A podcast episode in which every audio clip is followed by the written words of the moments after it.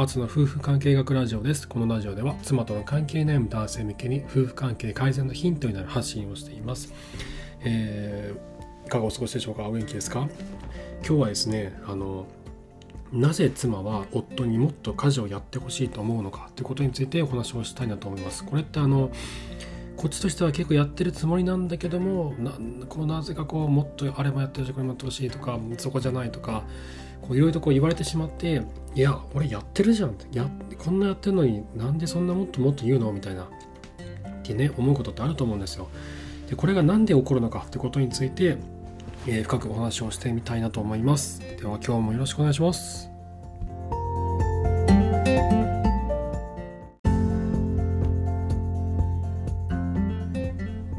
はい、えー、ではよろしくお願いします、えー、なぜ妻は妻にもっと家事をやってほしいと思うのかっていうことなんですけど、えーと、これまず2つ分かれると思ってて、まあそえーと、まず、えーとまあ、本当にそもそもやってないっていうケースですね。あとそこじゃないってことですね。そもそもやってなかったりとかそこじゃないとこやってる。でこれ妻としてはいやそこじゃなくてもっとこっちやってほしいんだけどとかそもそも足りてないんだけど私が大変なところはこっちなんですとかっていうことですね。妻が望んでいることをこちらが夫側はできてないっていうケースですね。でこの場合、えっと、妻自身が、えー、まあやってほしいことが本当に分かっているんであれば、まあ、それをやるだけなので話は簡単なんですけど妻自身もよく分かってないケースもあるんですね。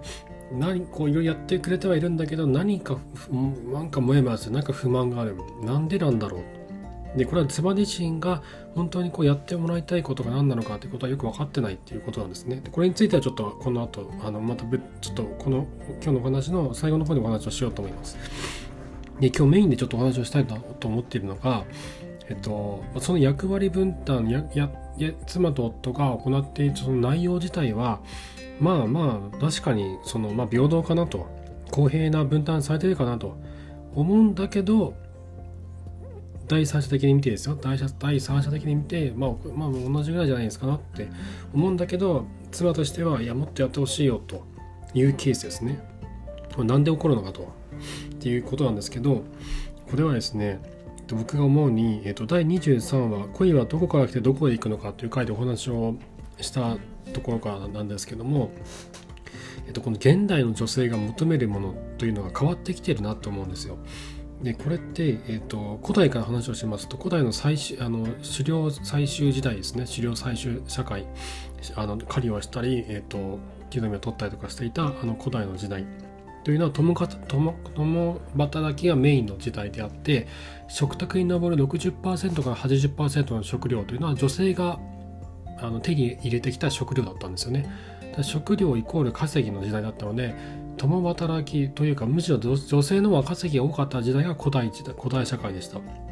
でそれから1万年前にですね農耕が始まりましてヨーロッパでは小麦の栽培が始まりました。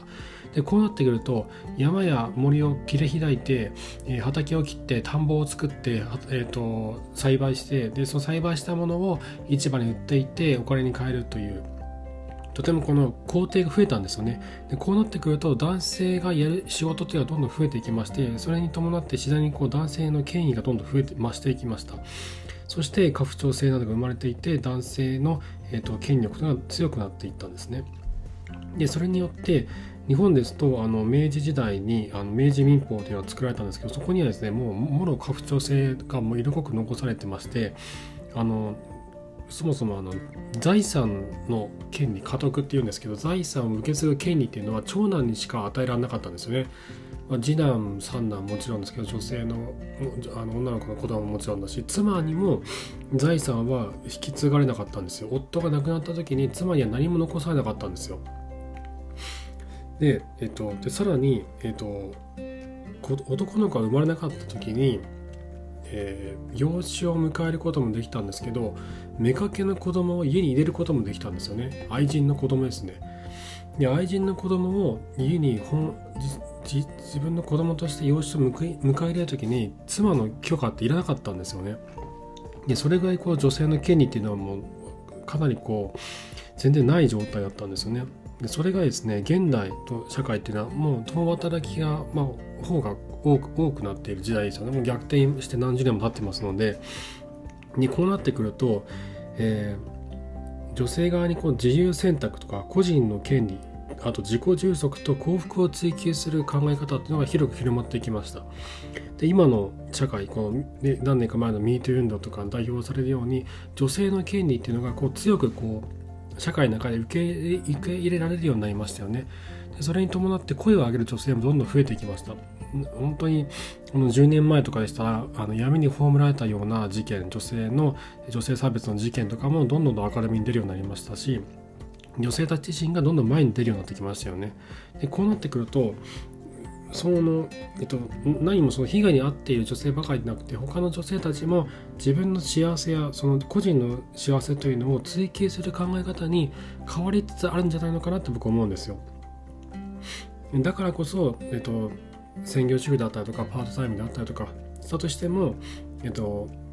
働いてる女性フルで働いている女性というのもその働くことによって生きがいを感じたりとかできるんですけども専業主婦だったりパートタイムであったりとかする女性も自分のこう生きがいを求めて自分の幸せ個人の幸せ個人の権利というのを強く求めるようになってるんじゃないかと思うんですよね。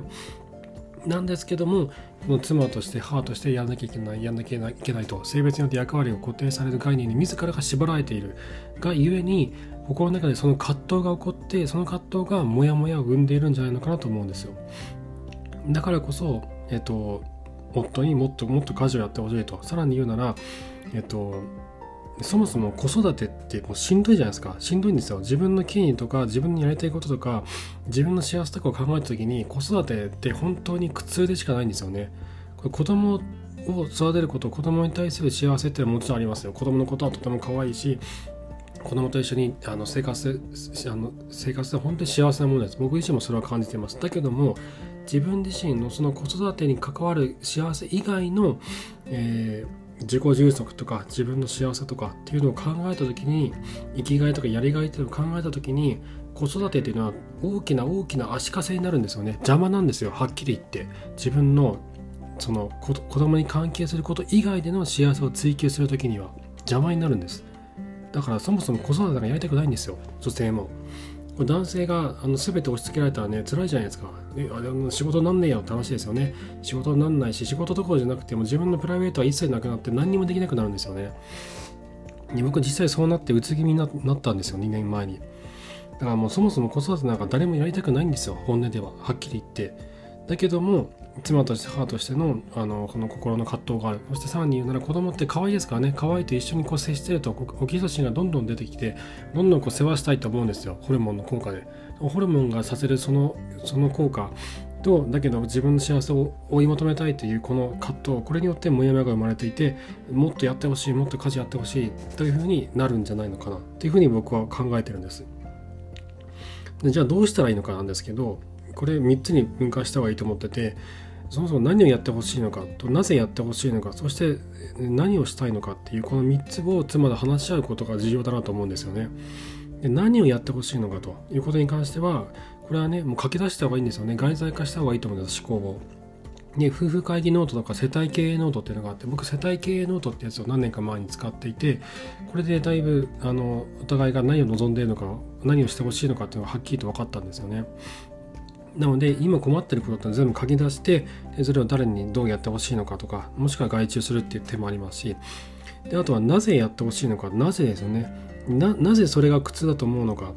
ということですね。でこれ僕らの場合僕ら夫婦の場合はあの食器の片付け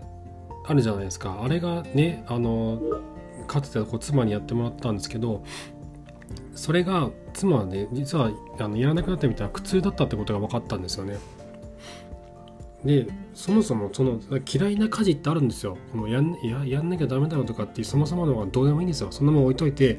いやこれ本当に嫌いやりたくないっていう家事って本当にあるんですよね。でそれをこう救いだこうそれをこう引きずり出すんですよ。引きずり出してやったらやっただけストレスになる家事ってあるんでそれはもう誰かにやらせるとか、えっと、もしくは夫がそれがあのやるのが苦痛じゃなかったら夫がやるとかっていうふうに分けてやった方がいいです。なぜやってほしいのかってつまり何が嫌いなのかっていうことをこう、えー、引っ張り出す作業でもあるんですよね。でこれって普段の会話からそれを出したりとかあとそもそもやんなきゃダメだろうっていうそういうあの前提概念に縛られないという考え方も重要だなと思います。であとはですねでそういったように自分の時間をじゃあ作り出したら何をしたいのかっていうことがはっきりするとその目的のために、えー、動いていくようになって、えーと、心も安定化してくるんですよね。じゃあ何をしたいのかってこれ何をしたいのかって考えをこう自分の中から見つけ出すのは大変なんですけど僕と妻がこの間やったのはあの10年後に死ぬとしたら何をしたいかっていうのと5年後に死ぬとしたら何をしたいかっていうのと1年後に死ぬとしたら何をしたいのかっていうのをお互いに書き出してでそれが、えっと、やりたいことだったりするんですよね。こうやってみるこうやって考えてみると意外に思ってたのと違う答えが出てきたりとかしてでそれが出てくるとそれに向けて動き出すのですごくこうスムーズになりやすくなるんですよね。なので今日のちょっと話まとめますとなぜ妻は、ね、夫にちゃんと家事あももっと家事をやってほしいと思うのかってことに関しては女性自身がこの自分の幸せとか権利っていうのを追い求める時代になってきたとそしてだけども妻として母としてのえーと、やんなきゃいけないっていう役割に縛られる概念も心の中に存在する。そして、えー、子供と接する時にこうオキシトシンが分泌されますので子供の可愛いと思ってもう本能的に世話をするようなあの仕組みになってるんですよね。そういったこの3つのあの感情とかその体の仕組みっていうのがこうせめぎ合いを起こしてるんですよ。でせめぎ合いを起こしていてもうどうしたらいいかわからない状態になってるんです。というのともそもそも子育てっていうのは自分の幸せを追求する時に足かせにしかならないのでその辛いと思ってるんですよね。辛いと思ってるんだけどもだけど子育てがあのしんどいとか邪魔だとか足かせだとかって声に出して言えないじゃないですか。言えないし思っている自分と向き合いたくないですよねそんなこと。だけどもそういった感情って少なからずあるんだろうなと思うんですよ。誰の心の中にも認めたくないと思いますけど。でこういったせめぎ合いが起こってるはずなんですよ。だからこそ自分の幸せを追求したいと思ってる。だからこそもっとやってほしいと思ってるんですね。じゃあじゃあどうしたらいいのかってことに関しては何をやってほしいのかっていうのを世帯経営ノートとかを使って洗い出す。そしてなぜやってほしいのかということを、えー、と普段の会話とかこういった会議などで、えー、と話し合うとことですね。あとは何をしたいのかということに関してはえっとまあ、10年後に死ぬとしたとかっていうことをこう極端な考えをこう考えることによって、えー、自分が本当に何をしたいのかっていうのをお互いにこう、えっと、引き継い出すそして、えそれについて話し合うことで、えー、お互いのその目的に向かって進むために協力しやすくなるっていう体制が作りやすくなるなというふうに感じてます。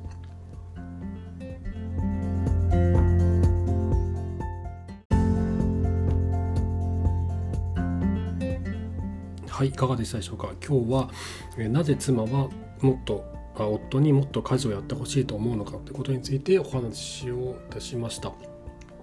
で肝となりますのはやっぱりそのもう女性自身が自分の幸せを追求する時代になってきてる。なんだけどもこの妻として母としての責任感がありそして子供を可愛いと思う基礎子が分泌されて本能的にこのどんどんやってしまう。でこの3つの感情がせめぎ合ってることによってモヤモヤが生まれてるんじゃないかと。そして、えっと、自分の幸せを追求したいという思いからもっと家事をやってほしいと妻は夫に言っている。だけどもこの感情はこうせめぎ合ってるもんだからきちんとこう言葉にして言語化してそれをこう表現することがうまくできないんじゃないのかなと思うんですよね。で夫としても理解ができないところもあると思うんですよ。同じようにやってるのになんでそんなにいろいろこうなんか文句があるんだみたいな風に思うと思うんですよ。だけどその背景にはこういった感情のせめぎ合いが存在してるんじゃないのかなと僕は思うんですよ。なので大事なことはやっぱり会話だと思うんですよ。会話の時間と質っていうのはどれだけ高めていくかってことだと思うんですね。お互いに向き合ってお互いの心の奥に眠っている感情をこう引っ張り出してさらけ出してそれをお互いにこうテーブルの上に乗せて、えー、きちんと会話をする話し合うお互いに違いを認めて受け入れてその上でどうしたらいいのかとお互いが幸せに生きるためにはどうしたらいいのかってことを冷静に話し合うってことがやっぱり基本的には一番大事になってくるんだろうなと思うんです。はい、えー、というわけで今日も最後までありがとうございました。えっ、ー、と質問箱などあの用意してますのでご質問などございましたらそちらぜひお使いください。はい、えー、今日も最後までありがとうございました。それではまた。